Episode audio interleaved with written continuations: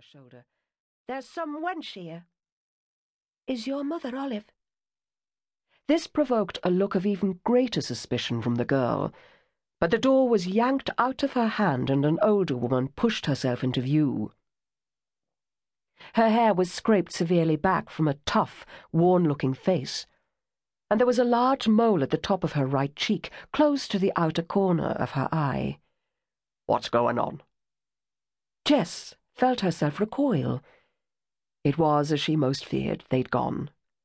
This hard-faced woman couldn't be her, and yet that mark on her cheek, the voice. Olive? Olive Beeston? The woman's eyes jerked back and forth between her and the young policeman. Who are you? I'm Jess Hart, Louisa's girl. As she spoke, her voice cracked under the pressure of suppressed tears. Only, if the Beestons don't live here any more, can you tell me where they went? I must find them, cause I've nowhere else to go. Olive Beeston's me auntie. Jess! Mum, it's little Jess! The girl shrieked. Her mother stared, taking in the dark eyes, the curvaceous shape of the young woman in front of her, then sunk down on the step, leaning limply against the door jamb, her face drained of colour. For a few moments, Olive Beeston could only manage a series of groggy sounds. She sat forward, head down between her knees. Another girl appeared at the door and stood staring. She get like this often, does she? the policeman said. No, never. Polly was biting at the end of her thumb as she stared at her mother. After a moment, Olive began to straighten up again, taking deep breaths. She looks better, Jess said. She is me auntie, then? Polly nodded. Jess thanked the policeman, and when he'd gone, Olive Beeston managed to sit up properly and look at her. What's going on, Mum? Polly's voice was gentler now. She looked up at her sister's frightened face.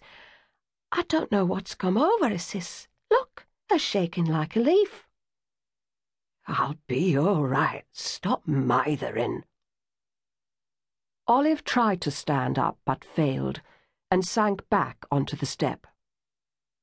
Glancing across the road, she said, I'm giving that nosy old bag of bones over there summer to chew on, all right. She looked up into Jessie's face, and after a moment the tension in it was replaced by a poignant kind of pleasure. So, Louisa's Jessica. God in heaven! I never thought you'd grace us with a visit, wench. What are you doing here? I need somewhere to... I've... Jess had held on to her emotions all day, but now she burst into desolate sobs.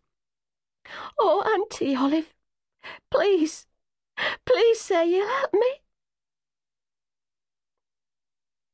Olive poured dark, frothing tea into thick cups and sawed at a loaf of bread. There was silence now that Jess had sobbed out the long and short of her story. She felt them all staring at her. Polly, Bert and Sis, her cousins, who she wouldn't have recognized if she'd met them on the street, and the babby, Ronnie, who couldn't have been more than two or three and could barely see over the table. Jess hadn't known about him. The room was small and cramped, the table squeezed in close to the range. The mantel was covered by a length of plum-coloured cloth with a pattern of white flowers, a pewter candlestick holding it down at each end, and a clock ticking loudly in the middle. On the wall above hung an oval mirror. Olive had lit the gas, trying to control the shaking in her hands, and the room was warm and cosy from the fire. Jess took a slice of bread and margarine and chewed ravenously on it. She was light-headed from hunger, having had nothing all day but a cup of tea at Leamington Station, and her head was aching violently. Olive didn't join them in sitting down. She took a long, considering slurp of tea and clinked the cup back down hard on its saucer. So, she wanted you wed and out from under her feet, is that it? Jess nodded, tears welling in her eyes again.